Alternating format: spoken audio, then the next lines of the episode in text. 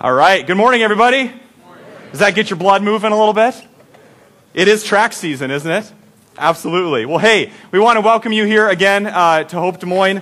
My name is John, and we just want to say a huge welcome uh, to you that uh, are here maybe for the first time, just checking things out. Uh, we want you to know, even if there isn't room for you physically uh, here, we'll find a chair for you. We'll get everybody in. Uh, but there's room for you in our family, and we always want you uh, to know that, that you are loved here, that you are welcomed here, and that we love to see all those new faces. Hey, praise God for baptism today. Again, absolutely. It never gets old. It never gets old, and someday that will be a great story. Uh, that'll be that'll be awesome. Uh, but we want to we want to praise God for what He's doing uh, in our lives. We say this phrase a lot around here, but it could not be more true today. God is on the move. Amen. God is on the move, and that could not be more true of where we're at in the story uh, as well. A lot of you have been reading through this uh, with us. Can you believe that next week is our final week of the story? I can tell you care a lot. Okay, good. Uh, well, we have been reading through this since uh, September, uh, and uh, we have read through a good portion of the entirety of the Bible. And for those of you that have been following along and reading this along at home, that's quite the accomplishment. We're really excited about that. We've been reading through and uh, these 31 uh, powerful, impactful stories of Scripture. And it could not be more true of our story today about the Apostle Paul as we learn to run the race, just as we saw up there on the screen. Not just physically, but how do we run the race of life that every single one of us is running every day? How do we do that successfully. And so don't check out. Don't think, oh, we're almost done, or, you know, the school year is almost done and we're heading into summer, so I'm just going to kind of get lazy and lollygag my way into the summer. No, there is some amazing things that we don't want you to miss in these final two chapters. Andy's going to talk to us about Revelation uh, next week, which is always just a very calm, peaceful topic for people. Uh, so we can be really excited uh, about that. But this chapter that we're in today contains parts of the book of Ephesians and Galatians, 1st and 2nd Timothy, these books make up a good chunk of the last fourth of your Bible. That a lot of our theology, that a lot of our understanding of God is based on. So don't skip over this and don't miss this. God has certainly been on the move. And if you remember last week in the story of Paul, it is a miracle that Paul is out speaking and preaching the gospel to the Gentiles and uh, planting all these churches. If you look uh, up at our map, uh, there's a few more flames than there was last week. And if we had flames, we would cover a good portion of this map because what started down here in Jerusalem as Jesus came back from the dead and eventually moved up to Antioch, which was the center of the church and where people first became uh, known as Christians, started spreading throughout the Roman Empire into Italy and Greece and Lower Asia what we know as Asia Minor. And Paul's planting all these churches, but if you were here last week, you know that's a miracle. Because Paul was somebody that used to persecute Christians, that hated Christians, that wanted them dead. And because God intervened in his life, he was given a new mission. And as we read in the book of Timothy this week, Paul kind of gives us a snapshot, a summary of his story. And it says this Paul says this in 1 Timothy uh, chapter 1. I thank Christ Jesus our Lord, who has given me strength that he considered me faithful, appointing me to his service. Now listen to this. Even though I was once a blasphemer and a persecutor and a violent man, I was shown mercy because I acted in ignorance and unbelief. And then this is how he ends it. And let's read this together up on the screen. The grace of our Lord was poured out on me abundantly, along with the faith and love that are in Christ Jesus. And I have to believe this morning that for some of you, that's going to resonate because you're sitting there this morning going, that's the only reason that I'm sitting here in this church this morning. Amen? Because the grace of God was poured out on you abundantly. Because Jesus Christ is the only one that's capable of changing our lives and helping us become who we were created to be. That's why you're here. That's why a lot of us are here. Only by the grace of God. And you can only, for a lot of you, you can only imagine where would I be without Christ? Right? Where would I be if God had never intervened? Where would I be if God had never met me on my road just as Paul was met on the road. So that's where our story starts today because God showed up. And Paul is planting these churches in Philippi and Ephesus and Galatia and, and even to Rome and Corinth. And that's where these letters that you have, these books of the Bible, come from. But it would be naive to think that everything just went smoothly. It would be na- naive to think that there was no hardship.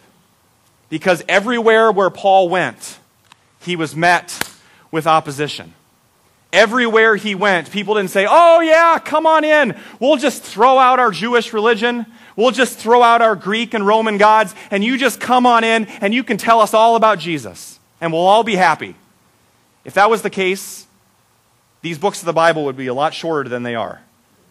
Because I don't know if you've noticed, but a majority of the book of, the book of Acts is Paul and his other missionary friends suffering and being persecuted. And I know that's not very cheery and it seems very un American to talk about, right?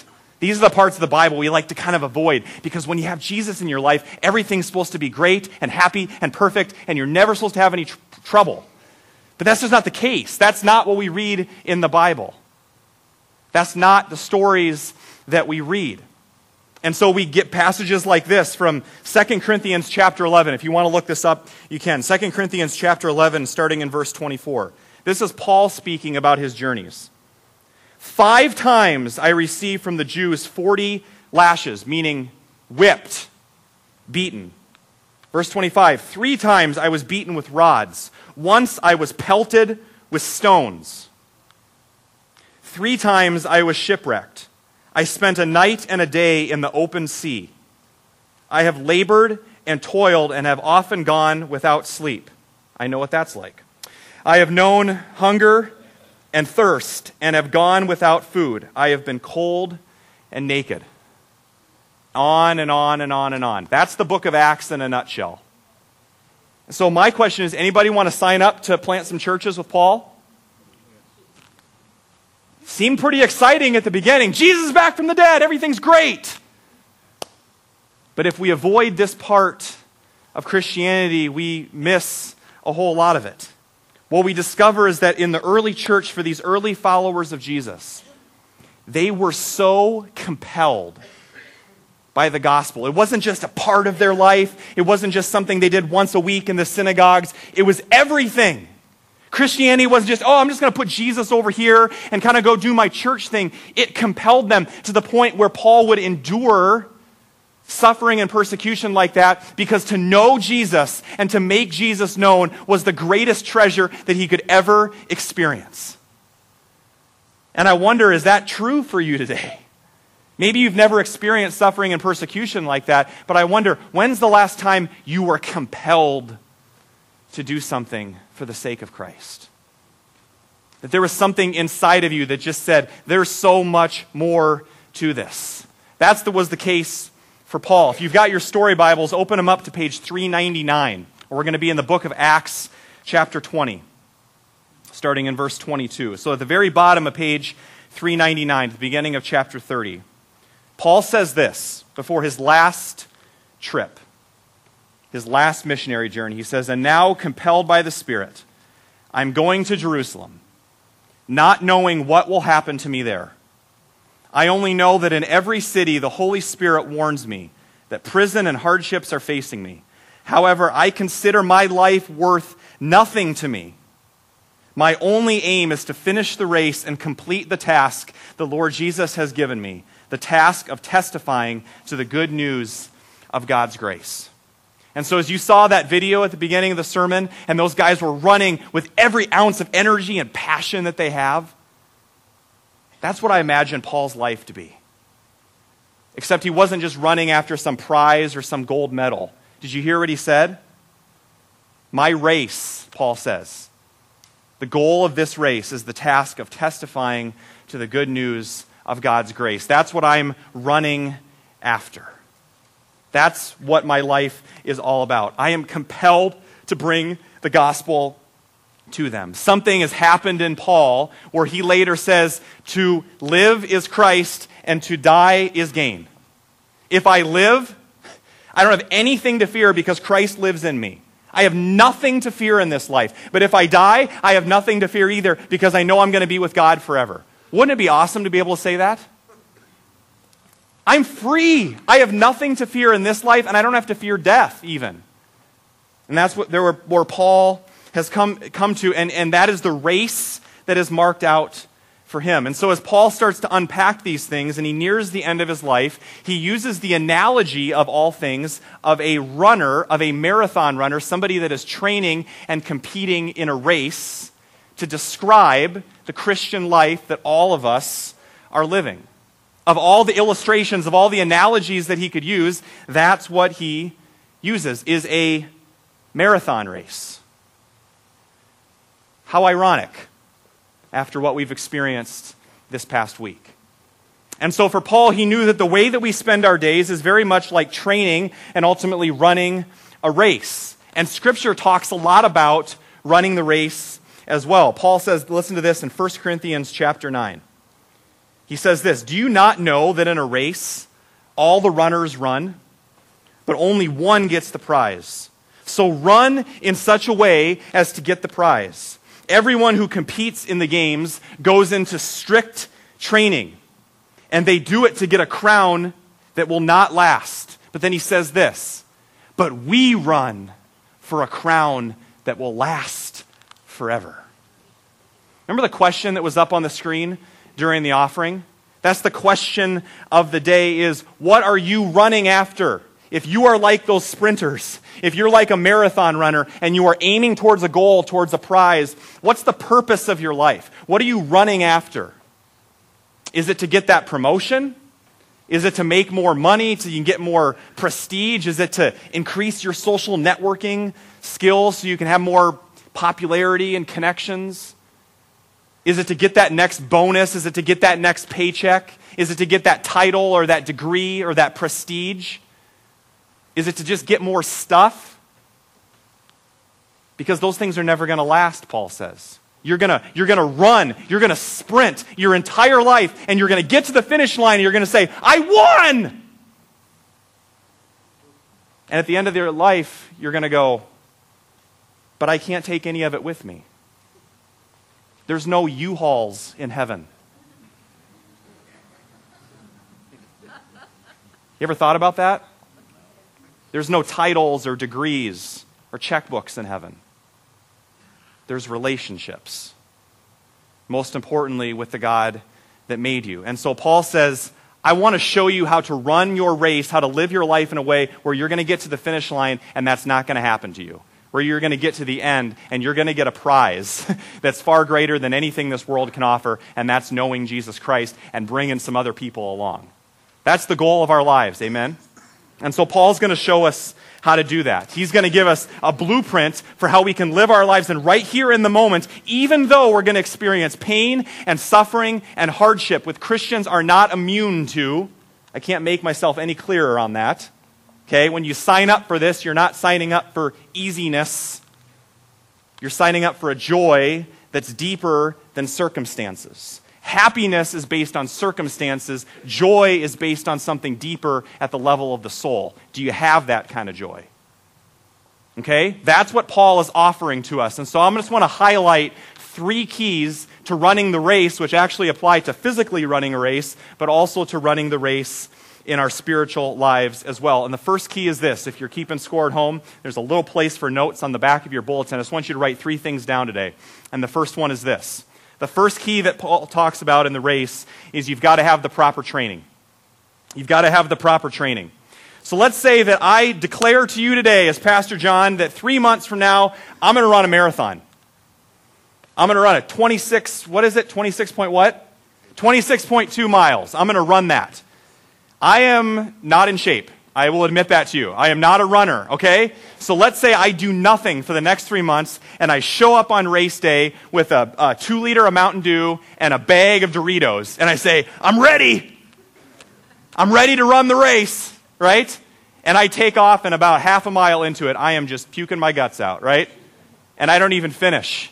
And I kind of crawl to the finish line and there, there all of you are standing there at the finish line and I'm just like, you guys, I don't, I don't get it.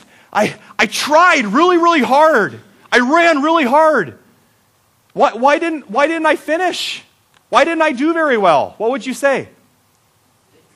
You didn't train.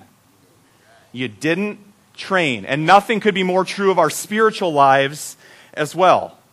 Anybody that's mastered a trade or mastered a particular skill in their life, whether it's sports or art or playing the piano or, or, or whatever it is, you spend hours and hours doing that and you reorient your life in order to become that thing or become that person. So, why would it be any different with our lives as disciples, as followers of Jesus, right? If I'm training to run the race of life as a follower of Jesus, it would be helpful if I trained to be godly. And that's what Paul says to Timothy in our chapter today. In fact, let's read this together up on the screen. This is what Paul says to the, uh, Timothy, a young church planter that he's mentoring. Let's read this. Train yourselves to be godly. For physical training is of some value, but godliness has value for all things. And so, as much time as you put in at the gym or running physically, Paul says don't forget about your soul training. Not just once a month, but daily, as if you were preparing for a race. And it's the little things that end up making the biggest difference. So, what are those little things? Well, Paul answers that as well, and he says this to Timothy later on. 1 Timothy chapter 4, verse 12. He says this Don't let anyone look down on you because you are young, but set an example for the believers in speech, in conduct, in love, in faith, and in purity. Until I come, devote yourself to the public reading of Scripture, to preaching and teaching. You know, I'm often asked, the people I meet with, John, how do I really grow in my faith? I love. I love being here on Sundays, but I really want to go closer to God. And some of you have even asked me, I've heard this so many times. This is who I am today, and this is the kind of person that I want to be, and I don't know how to get from here to here. And you know what my answer is? do the little things well. Do the little things well consistently. And what are those little things? Well, Paul says to Timothy, How's your speech? Is it crude? Is it respectful of others? Or is it, is it harsh? Is it full of gossip? Do you enjoy talking about other people in a way that they wouldn't necessarily appreciate? Are you a trustworthy friend? Are you the kind of friend that somebody else would want? How's your prayer life? How's getting into God's Word daily? Not once every three months, but daily as if you were preparing for a marathon. And, not, and, and none of these are as a guilt trip. It's just saying if this is who we're training to be, Christ like, then you got to do it more than once a month or once a year. That's why Jesus says, My word is your daily bread. Daily. It's daily preparation, daily training. How, how are you in doing those things that nobody will ever notice? Do you have integrity in your life? Guys, what, what is, how is your thought life when you look at other women? Women, how is your thought life when you look at other men that are not your husband, that are not your wife? Those things that nobody will ever know. Do you do the little things well, and do you do them consistently? Paul says when you do these things over and over, they're going to become natural. They're going to become the natural rhythm to your life.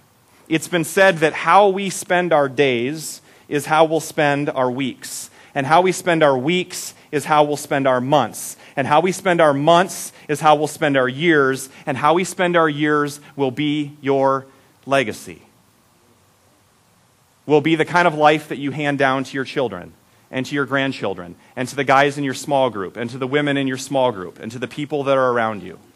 Are you doing the little things well consistently?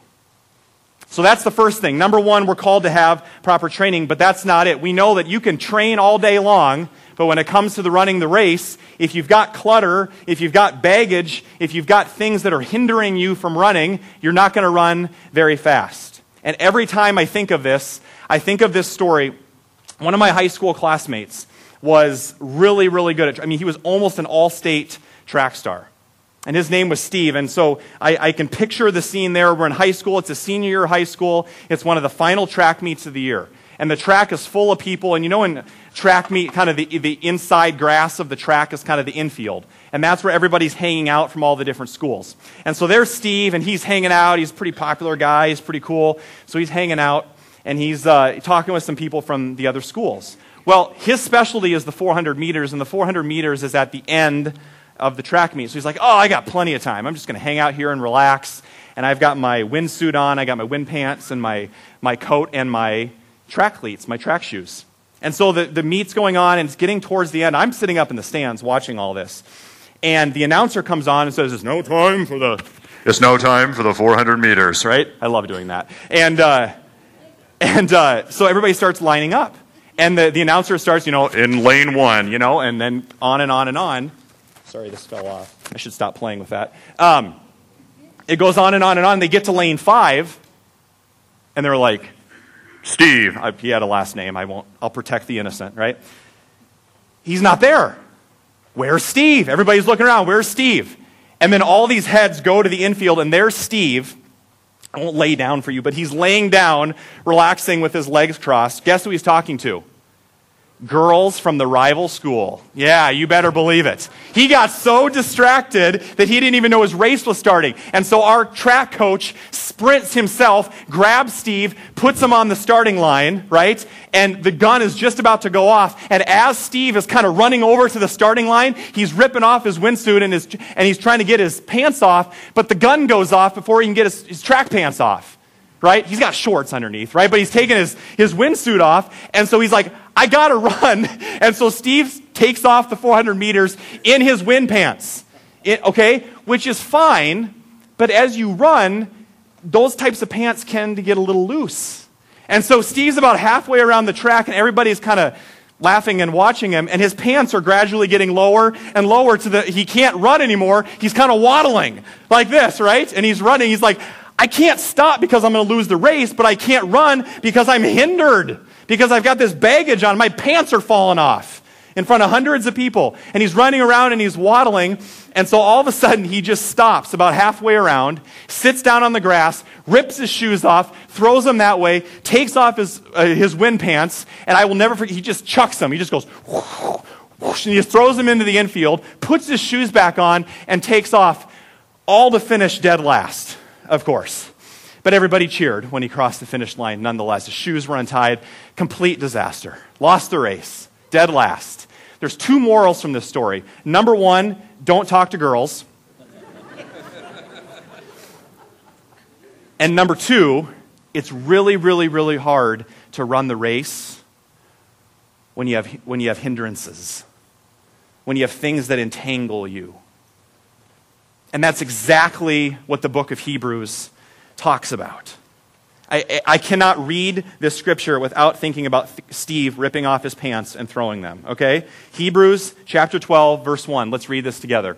Therefore, since we are surrounded by such a great cloud of witnesses, let us throw off everything that hinders and the sin that so easily entangles. And so, my question for you this morning is what's got you all tangled up? What are you carrying as you're running this race of life that you don't need to carry anymore? Is it guilt from your past? Is it shame? Is it that sin that just keeps entangling you and you can't escape from it? Is it the constant anxiety and fear that you live your life with? And I think God wants to say to you this morning just chuck it off. Just rip it off and throw it away so you can run. It is for freedom that Christ has set you free. And you don't have to carry those things any longer. What's that baggage that you have that just needs to be ripped off and thrown away so you can run? So, number one, proper training. Number two, get rid of anything that hinders you. But number three, there's a key that we often tend to overlook. When I showed you that video at the very beginning, I don't know if you noticed in a couple of the clips, they were relays. And so as one track star was finishing the race, what was he giving to the next guy? The baton. The baton. And that's the third key that I want you to know this morning. As you run your race, know when to pass the baton. Not the physical baton, but every single one of us is called to pass on the faith to the next generation. And I don't care if you're 18 or if you're 80. Every single one of us has people that are younger than us that we are called to pass on the faith to. And Paul understood this better than anyone. You've already heard this, his wisdom to Timothy, but Timothy was probably in his 20s or 30s. He was a young man. And Paul comes along as his church planting mentor. Timothy eventually led the church in Ephesus. And Paul comes along as his mentor, and he says, uh, and he says this. He says in, uh, in a second letter to Timothy, he says, To Timothy, my dear son, I am reminded of your sincere faith, which first lived in your grandmother Lois and in your mother Eunice, and I am persuaded now lives in you also. Two important things from that passage. Number one, the baton of faith has clearly been passed, get this, by the ladies. That's right. The ladies often don't get a shout out in Scripture, but here they are, right? Timothy, one of the greatest church planters of all time, was raised by his grandma and his mom, and they passed on the faith. The second thing that I want you to notice is that what did Paul call Timothy? Buddy, pal? No, son. Clearly, we know historically they were not related, so why would Paul call Timothy his son? If you had spent a majority of your life reproducing your character, your love, your habits, your way of life in somebody else, wouldn't you see yourself as a mother or father figure to them? And that's exactly what Paul was for Timothy. I, I think a lot about uh, my son, who's three weeks old. I just thought of that, three weeks old today. And I look at him and I go, you know, it's kind of cool that he has my cheeks. It's kind of cool that he has my lips and my eyebrows, that he has my ears. But you know what I really hope that I passed on to him over the next 18 years? A relationship with God. More than anything. I don't care what he likes. I don't care if he likes sports or what hobbies he has. I don't care what, if he goes to college. I don't care what he studies. I want him to know Jesus Christ. Just as Paul said that to Timothy. That's the only thing that I truly want to reproduce in my son and that I feel like we're called to reproduce in younger generations. And so when Paul says to Timothy, You, however, know all about my teaching, my way of life, my purpose, my faith, my patience, my love, it's the truth. And so my question for you this morning is Do you have a mentor? I don't care what age you are, we never graduate from Christianity. Do you have a mentor? Do you have somebody that you can look at their life and imitate their life? Or on the flip side of that, who are you mentoring? I'm not asking for perfection. Paul's saying, follow me as I follow Christ. Who are you mentoring? Who are you passing the baton to? Because for some of you, you're saying, I'm getting to the end of my race and I'm holding out that baton and I don't want to just drop it.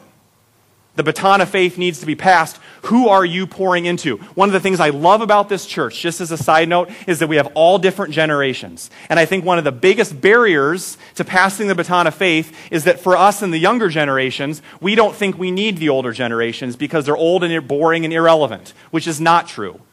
And for the older generations, the problem is, the barrier for you is you don't think you have anything to offer to the younger generations. But you do, and you're absolutely essential to passing on the baton of faith. Amen? And so we miss each other like ships in the night.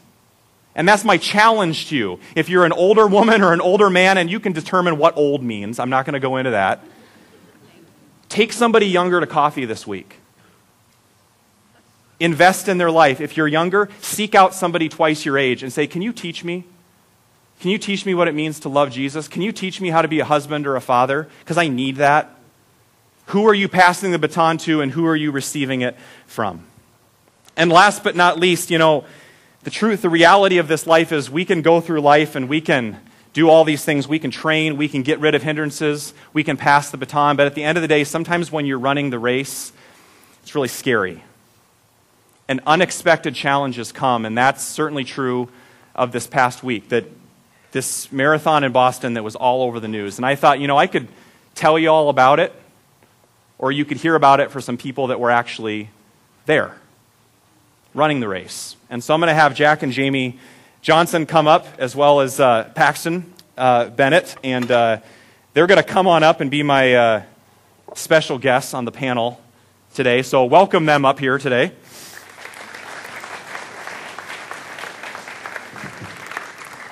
So, as we get started, we're going to play a little game called Which One of These People is Not Like the Other Ones? Um, so, which one of the four of us would you guess is not a ridiculously talented marathon runner?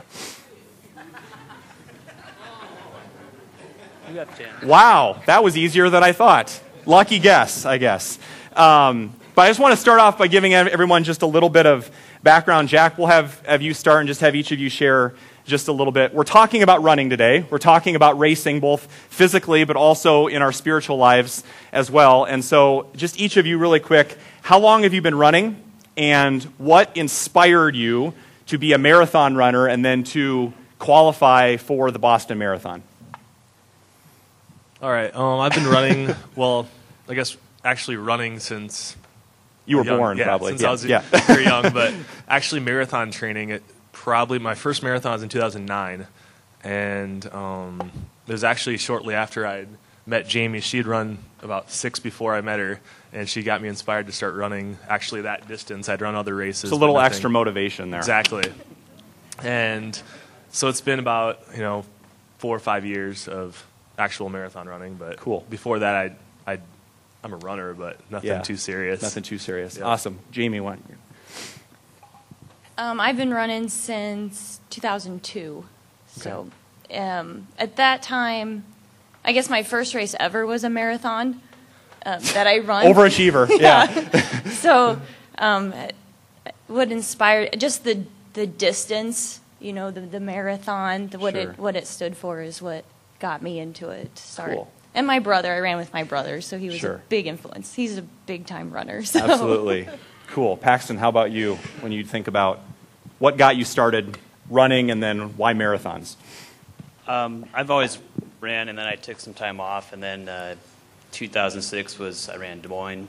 Um, I actually ran Dam to Dam, and two crazy women that I hung out with said, "Let's run Des Moines," and I'm like, "You're crazy," and and now I'm still running. Um, actually, Des Moines, I tried to qualify for Boston. Bad idea, first time, and took a couple of years, but I'm going back next year for the third time. So. Awesome. So we'll keep it here with you, Paxton. So you mentioned Boston, and all of us have been watching this on the news and thinking, wow, what, would- what would it be like to actually be there and be a part of this race? Um, can you tell me just a little bit about where you were when you first heard the news of the bombings, and then just kind of what you experienced being around around there that day? Sure. Um, we actually finished up. Um, we had Jamie and a couple other friends were there, so we actually took off. We were on the subway, and I was actually just checking uh, some updates, and I saw that there's explosions at the uh, at the marathon. Had no idea what was going on, and then I lost cell service, and um, I don't know exactly when we heard knew that it actually officially was bombings because it's kind of a blur. Uh, but we got kicked off the subway, had to walk to the car, which is probably about a half mile away, which was interesting. And then uh, we were actually we drove back up to uh, Caleb's place where we were staying at, and I, I was I wasn't wasn't too worried about it. We getting a lot of messages from people, but then Jamie mentioned, hey, there's four ambulances sitting off the side of the road, and uh, at first I'm like, no big deal. But then we, we were driving through the tunnel, and I, I don't we didn't really say too much, but at that point I kind of like, okay, bombs, tunnels. I kind of freaked out a Kinda little scary, bit. yeah. We didn't say anything, but I was kind of like, you know, thank God I didn't say anything because we I didn't want anybody. We didn't want obviously anybody to panic. Then we went to the bridge. I'm like thinking, bombs, bridge, not a good idea. But we got over, and then uh, after that, it was kind of I, you know, I was kind of feeling much better after that. Mm-hmm. So How about you guys? I know you were kind of together, but just maybe personally, what, what was the experience like of Yeah, I understanding mean, what happened. we were actually stuck on the on the train. I think when it actually happened, so that it, we were stopped for about 20 minutes, 30 minutes. We had no clue really what was going on, and um, literally in the dark, uh, underground. And um, I think it was more of it's kind of a sh- everybody was just kind of stunned. I mean, Mm-hmm. we, we we got off the the train. They, they they kind of pulled up, and by that time, you could hear enough people on the train talking about things and kind of murmuring and whispering. We didn't really know what the how serious it was. And then when you get off, you see kind of people just walking around. There's nobody. There's no cars driving. There's ambulances flying down to the to the scene from all different you know, parts of Boston.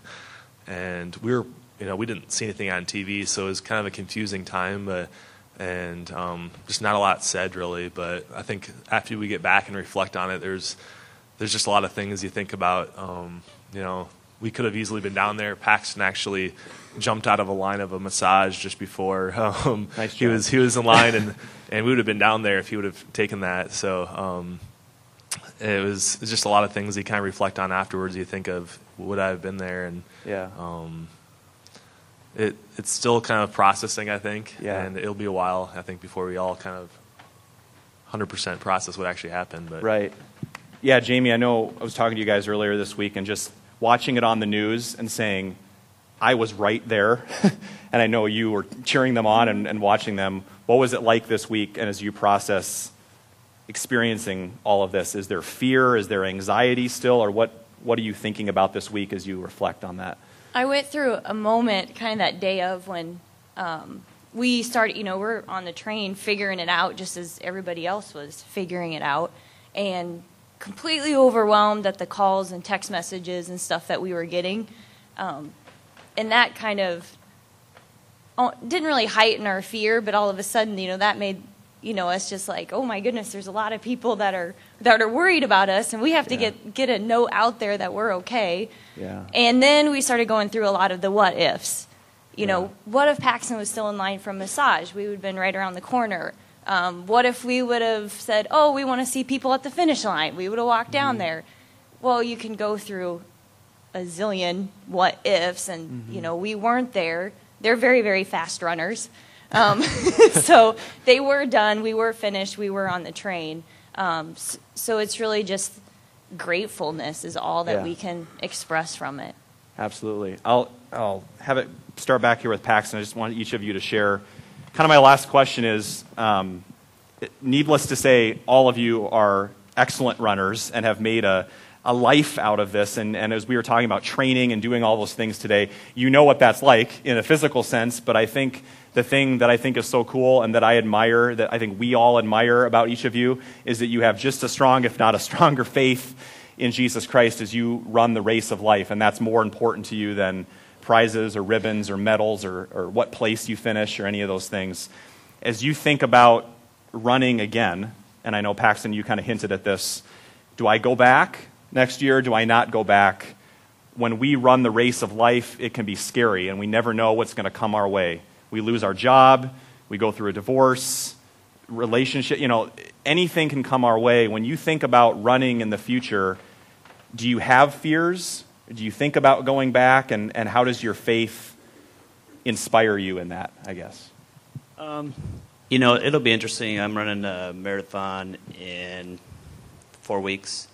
So um, actually, I'm pacing, so I'm helping other people out. So that'll actually kind of be comforting that I have other people with me for my first experience back out there. Yeah. Um, you know, at first, um, I did some interviews and I said I wasn't sure if I'd go back to Boston, but um, me and Jack have both already qualified for next year, and uh, we were thinking about going to London, but um, I'm definitely going back to Boston just for the fact that, uh, um, you know, it's. I think it's important to get back out there for number one for me, but I think I need to be back out there to support the fans. Um, I've not had great experiences as far as running the marathon in Boston. I've not. I've had a couple rough times.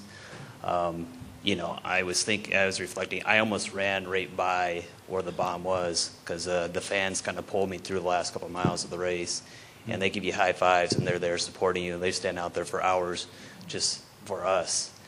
And uh, So, this great cloud of witnesses thing is pretty real. yeah. So I, I honestly, I need to. Be, I feel it's important for me to be back out there for them because Yeah. um, Boston. I've run plenty of different marathons, and their their fans are like no others. I mean, they're out there deep, out there having a good time, and they're cheering you on. They don't even know who you are, but they're out there for you. Right. So I need to go back out there for them. Totally. So- Jack, how about you guys, just in terms of how running the race of life is very similar to what you experienced this past week, and how does your, your faith impact your running, I guess? Yeah, I mean, racing and, and faith is, is there's a there's a ton of similarities. I mean, you've heard John mention quite a few of them, and a lot of it comes down to the, kind of the, the struggles you go through throughout the race. And you know, there's lots of points in the race where it's difficult, and then it gets easier. And um, a lot of that, you know, comes down to how, how, how much you've trained. And being very disciplined in your training and consistent. Like you said, you just can't show up to the race without training, or it'll show up on race day. I mean, Right. it'll be obvious. You can't hide it. Um, a lot of the training is done in in private, in secret. Nobody's going to clap you clap for you when you're running your 18 miler by yourself on the weekend. Right. You know, sacrificing your time, and but it is worth it on that day. Absolutely. and that's kind of similar to to faith and there's going to be struggles and there's going to be trials and there's going to be hills and it's worth it Absolutely. Jamie, how about you? Just in terms of your, how your faith interacts with the running. The one thing I always think about is not everyone's race looks the same. You are going for that finish line. You can all, you know, really train for it, um, but it's not going to look the same. It's going to look and feel completely different for everyone. Um, But the support that's there, especially on race day, on the sidelines with the other runners, um, just that amazing support. And again, you're all going for uh, that ending prize, and that definitely stands out. Absolutely. Well, we know that uh, we are extremely grateful that uh, the Lord kept all of you safe, but we know that there's a lot of families and people that are grieving and that are still hurting. And so I just wanted to take a moment, if we could just thank God for protecting uh, our brothers and sisters, and also just take a moment, if we could, right now, and just pray uh, for the victims and their families uh, in Boston. So let's just take a moment. God, we love you and we thank you that you're a God that is always there for us as we're running the race of life. And we know that sometimes that can be scary. We know that sometimes there are difficulties that we just don't know if we'll be able to overcome. And God, and one of those is death, and one of those is, is evil, and just the darkness that's in this world. And so, God, we, we pray right now for peace and comfort for those families uh, in Boston and also in Texas and around the world that are, that are grieving the loss of loved ones today. And, and we know that you are bigger than death, that you have overcome the grave. And so we put our hope and trust in you. And we thank you for uh, bringing Paxton and Jack and Jamie and, and many others, I know, from Des Moines and from Iowa back safely to us. Thank you for protecting them. And I pray that their testimony and their witness would glorify you and they'd be able to share their story with many more people uh, and keep running for your glory. So, God, we love you and we thank you. And we pray all this in your name. Amen. Amen. Let's give the three of them a hand.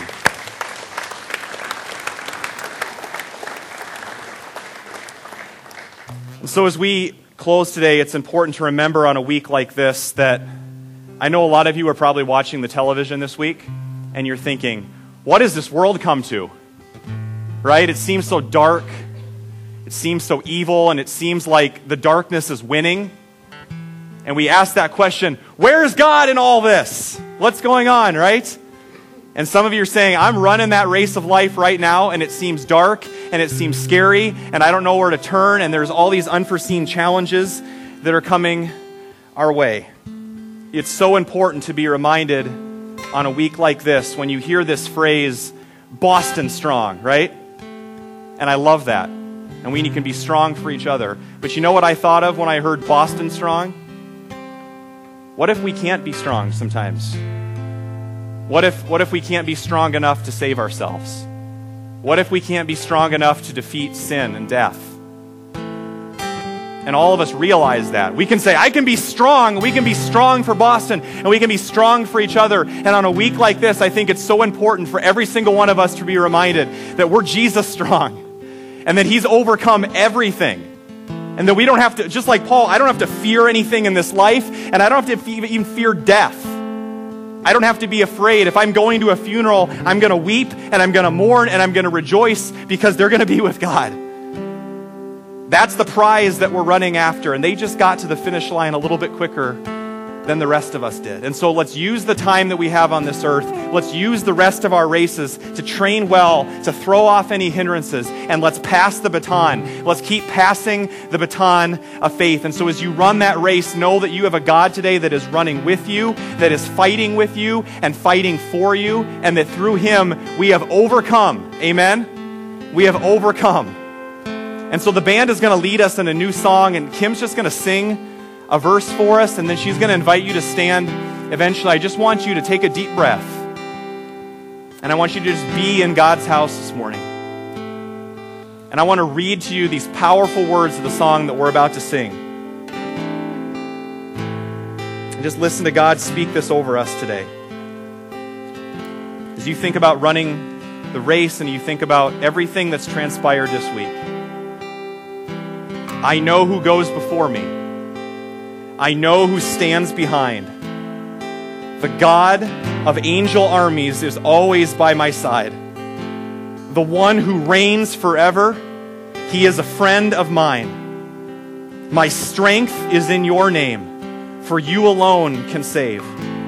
You will deliver me because yours is the victory, and nothing formed against me shall stand, because you hold the whole world in your hands. I'm holding on to your promises. For whom shall I fear? For whom shall I fear? In this life or the next? For whom shall I fear? Amen? So I just invite you to be fully present, to let God sing over you as Kim introduces this song for us. And then I pray that you would be here today, that you would stand, and that you would sing it with everything you've got. Let's be reminded of God's promises this morning that He is the one who goes ahead, who goes before us, and His is the victory.